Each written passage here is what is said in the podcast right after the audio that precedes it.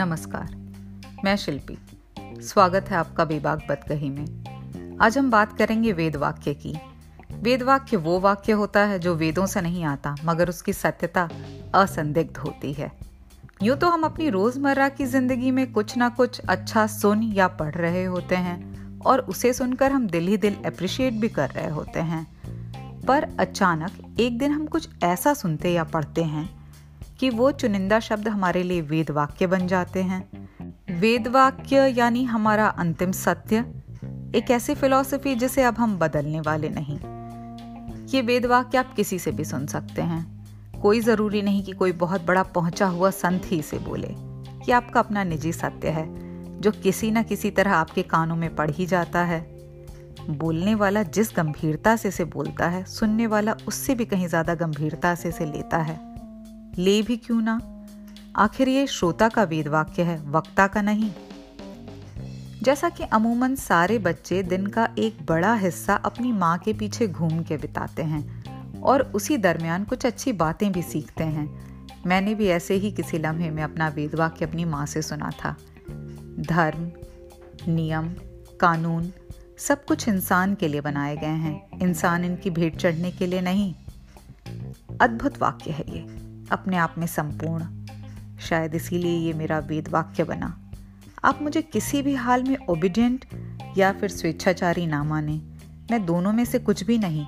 ना तो मैं कोई खास ओबिडियंट बच्चा थी जो माँ के कहे को ही वेद वाक्य बना लूँ।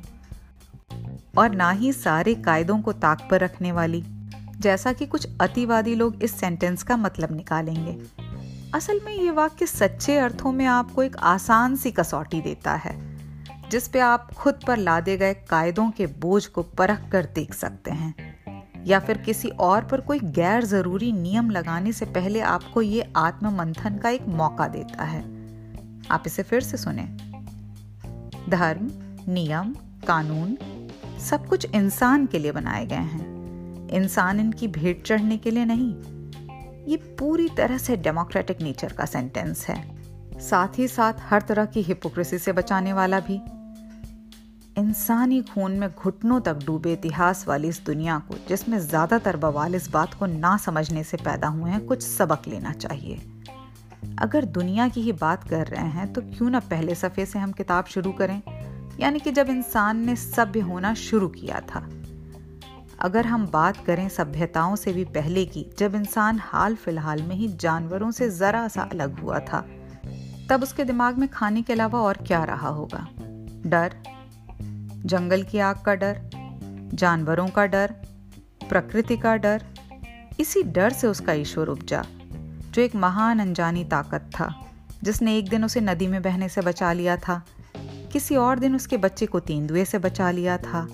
वो दिखता नहीं था, बस बीच बीच में अपनी उपस्थिति जता देता था।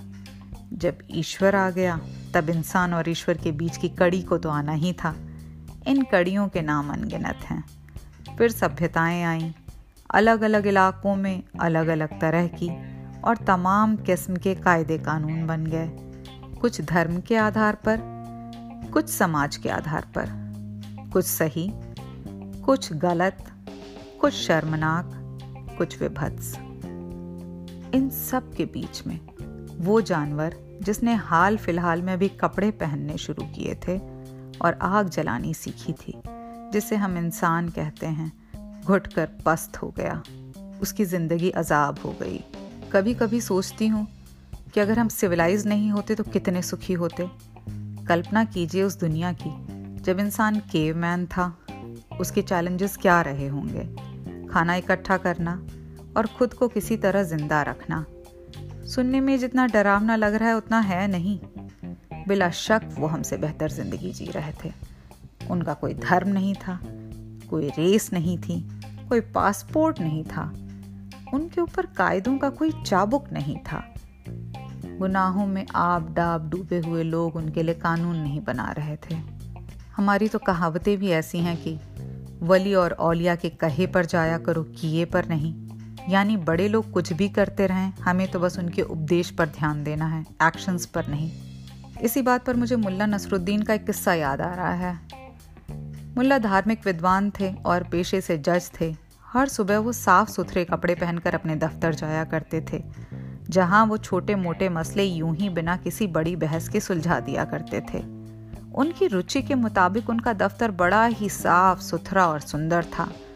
कमरे के एन बीच में एक बड़ी सी आबनूस की मेज लगी हुई थी, जिसके पीछे एक ऊँची कुर्सी पर बैठकर मुल्ला फरियाद करने वालों की बातें सुना करते थे। पीछे दीवार से लगी एक खुली अलमारी थी, जिसमें कानून की मोटी मोटी किताबें रखी हुई थीं। उनके पीछे उनका अर्दली खड़ा रहता था।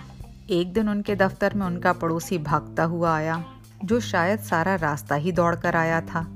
गरज ये कि मुल्ला लंच ब्रेक के लिए उठने ही वाले थे।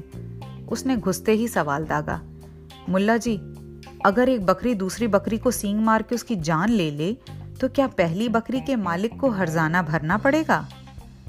मुल्ला ने जवाब दिया, कतई नहीं। किसी जानवर के किसी काम की ज़िम्मेदारी कोई इंसान कैसे ले सकता है?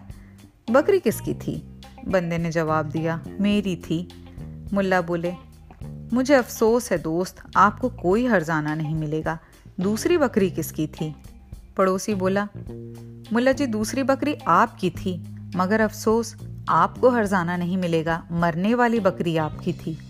मुल्ला नसरुद्दीन ने अपनी सफ़ेद धाड़ी पे हाथ फिराया और बोले, ज़रा सोचने दीजिए, कानून के मसले बड़े पेचीदा होते हैं। और अर्दली की तरफ़ मुड़कर बोले, जरा वो मोटी सी नीली जल्द की कानूनी किताब तो थमाना? अब आप समझ ही गए होंगे कि बकरी के इस पेचीदा मसले में क्या फैसला आया होगा। असल में हम सब मुल्ला जी के पड़ोसी हैं। हमारे लिए कायदे, कानून, रस्म रिवाज वो ऊँट हैं जो कभी इस करवट बैठते हैं और कभी उस करवट। ये सच है कि अगर दुनिया में कायदे, कानून ना हो तो दुनिया नाकाबिल बर्दाश्त हो जाए। मगर जिस तरह हम सब तमाम ऑल फॉल रस्म रिवाज, कायदे, कानून को आँख बंद करके किसी गधे की मानंद झेल जाते हैं, उसे देखकर शक होता है कि क्या हमें मृत्यु के औचक होने पर यकीन नहीं है? इसी सिलसिले में मुझे युधिष्ठिर और यक्ष की वो मशहूर कहानी याद आ रही है, जो संक्षेप में कुछ इस तरह है कि पांडवों के वनवास के दौरान युधिष्ठिर की मुलाकात एक यक्ष से होती है और वो उनसे तमाम दिलचस्प सवाल पूछता है, जिनके बड़े ही बेहतरीन जवाब युधिष्ठिर देते हैं। ये कहानी अपने आप में इतनी मशहूर है कि हिंदी में यक्ष प्रश्न एक मुहावरा बन गया है।